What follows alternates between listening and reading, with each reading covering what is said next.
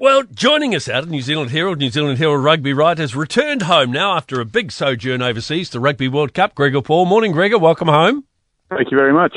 Nice to, to be back. The dust is now settled on the, the Rugby World Cup. Gee, what a final. Yeah, like, uh, what a final. Wasn't short of drama, wasn't short of incident uh, you know, ended up being uh, an amazingly dramatic game, didn't it? That will live on in the memory for, for both New Zealanders and South Africans for some times for different reasons, uh, but also uh, a little bit sad in some respects that it was determined the way that it was by you know officiating and. I think that you know, and I know that will probably rumble on as a discussion point for, for some time ahead.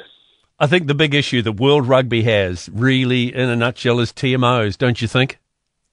It's it's working out what they want to do with technology and what role yeah. they want technology to play in officiating the game. And it, you know, I mean, I use the example of tennis when um, you know I'm a massive tennis fan, and um, yeah, when COVID hit, they took they had to take humans out of the equation entirely. So for the big tournaments, they went to Hawkeye and just used technology uh, so that there was no dispute. Every single decision was made by a computer, and you couldn't argue with it.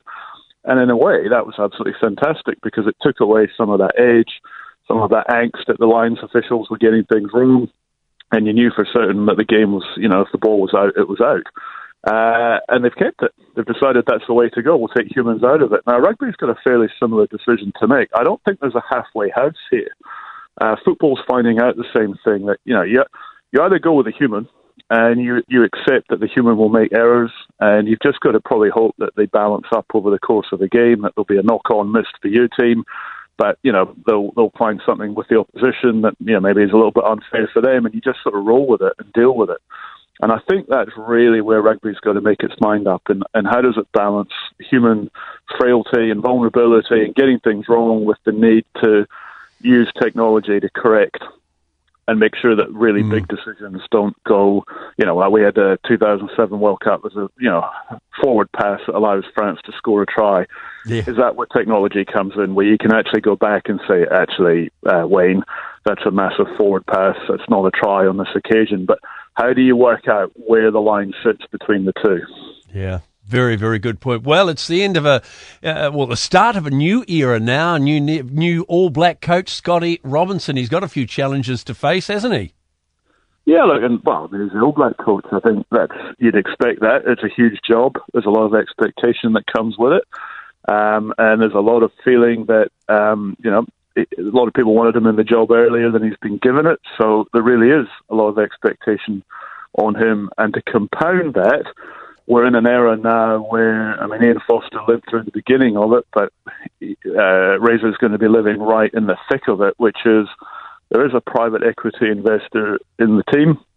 The you know the need now to make money is real because uh, they've been involved. Silver Lake, I'm talking about here, they've mm. been involved now for one year, year and a half, and, and that pressure will come on because they're going to start to need to see some income build up, and I think you're going to see a fairly uh, intense and difficult itinerary in terms of playing for the All Blacks next year. My understanding is that they may well end up playing 15 test matches if everything wow. goes to plan.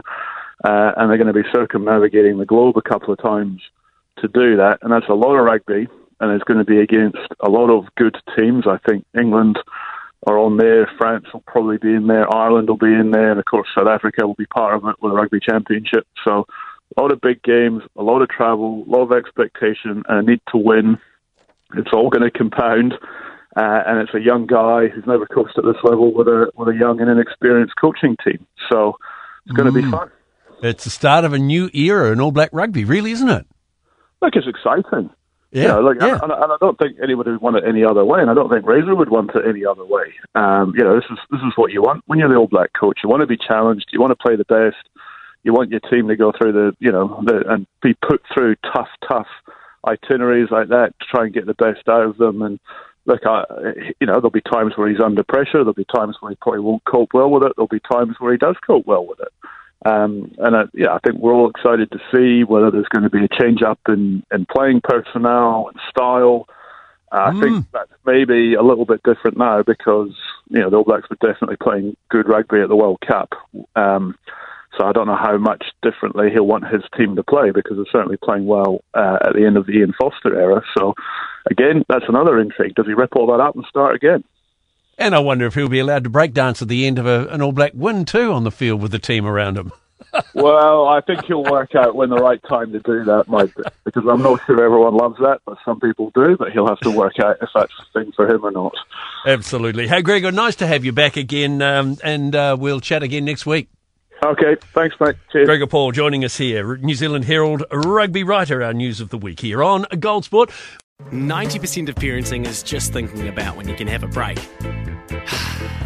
And when you do take a break, enjoy the Parenting Hangover podcast. They go together like a tutu and jandals. We've said from the get go, we ain't parenting experts, no. but it's cool to hear what is your neighbour doing? What do they say? A problem shared is a problem halved. Oh, that's good. Not that my children are problems, a, but I feel better talking about it. The Parenting Hangover with Clinton Jordan. New episodes every Thursday on iHeartRadio or wherever you get your podcasts.